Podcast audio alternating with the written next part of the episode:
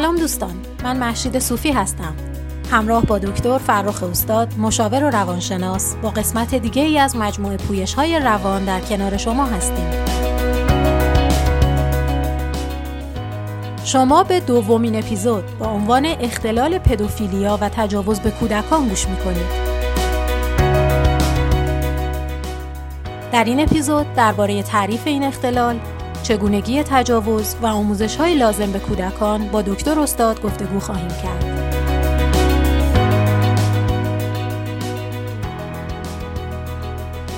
سلام آقای دکتر.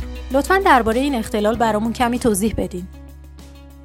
سلام به شما خانم صوفی و سلام می‌کنم به شنونده های محترم پویش های روان که دارن به ما گوش میدن. اختلال پدوفیلیا یا همون بچه بازی در واقع میل شدید جنسی به کودکان زیر 13 ساله و افراد مبتلا به این اختلال باید حداقل تو یک دوره شش ماهه درگیر این اختلال باشن تا بتونیم یه همچین تشخیصی رو براشون بذاریم. این بیمارا معمولا 5 سال از قربانیان خودشون بزرگترن. و بیشتر مواقع مردانی هستند که هم به دخترها و هم به پسرها گرایش و کشش دارند. منتها اینطور نیستش که اونها به بزرگسالای جنس مخالف گرایشی نداشته باشند. در واقع اونها ممکن ازدواج هم بکنن و در روابط زن و شویی که دارن در کنارش یه همچین کاری رو هم ادامه بدن.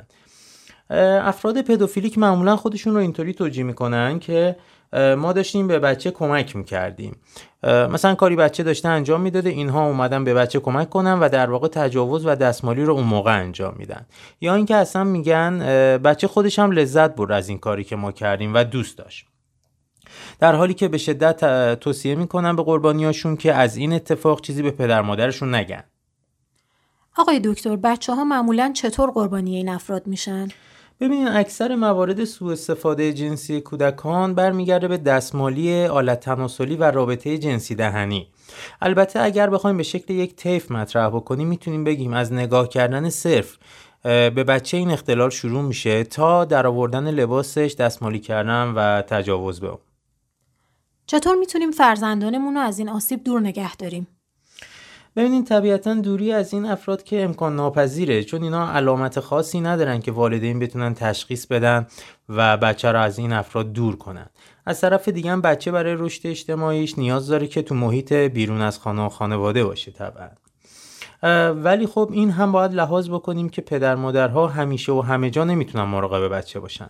پس به زعم من بهترین کار پیشگیریه و از طریق آگاهی دادن و آموزش جرأتمندی می‌تونیم این پیشگیری رو به شکل درستی برای بچه انجام بدیم. ممکنه خیلی از ماها با این آموزش ها آشنا نباشیم.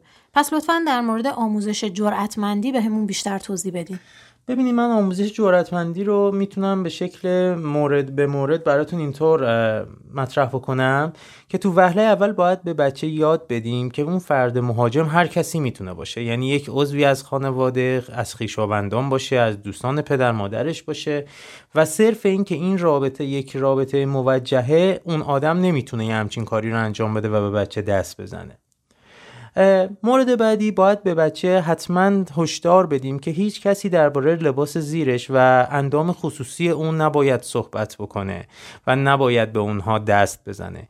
که اگر خواست این کارو بکنه حتما بچه باید بتونه که بهش نبگه.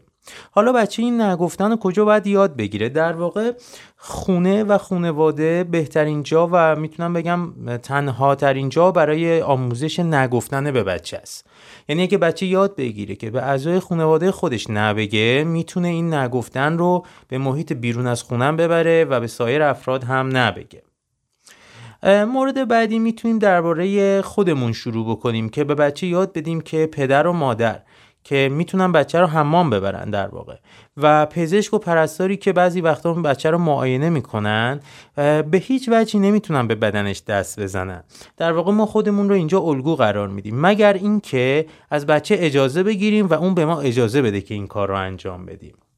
در غیر این صورت اگر برای بچه یه همچین اتفاقی افتاد حتما باید بهش یادآوری بکنیم که یه همچین اتفاقی رو بیاد به فرد مورد اعتمادش که خب اکثر مواقع می‌تونن پدر مادر یا نگهدارنده بچه باشه اطلاع بدن. منتها این اطلاع دادن زمانی اتفاق میفته که یک رابطه امنی بین بچه و والدین شکل گرفته باشه. در واقع بچه‌ای که تو خونه برای هر اشتباه کوچیکی که انجام میده مدام مورد انتقاد قرار می‌گیره و مورد شماتت قرار می‌گیره. این بچه نمی‌تونه وقتی یه همچین اتفاق دردناکی واسش میفته بیاد به خونه و خانوادش منتقل بکنه. در واقع زمانی که والدین پناه کودک باشن اون می‌تونه از ناخوشایندترین احساساتش و دردناکترین اونها با والدین خودش صحبت بکنه. در نهایت می‌تونم بگم در صورتی که کودک دچار تعرض این چنینی شد و اومد مطرح کرد به هیچ وجه سرزنشش نکنیم مورد تندی و انتقاد قرارش ندیم. اتفاقا برعکس باید ازش تقصیر زدایی بکنیم و سعی کنیم که احساسات صدمه دیدش رو التیام ممنون از توضیحاتتون. خواهش می‌کنم.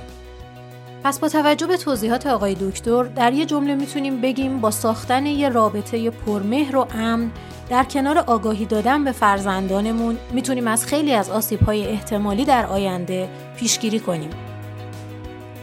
ممنون از شما همراهان عزیز که به ما گوش دادین.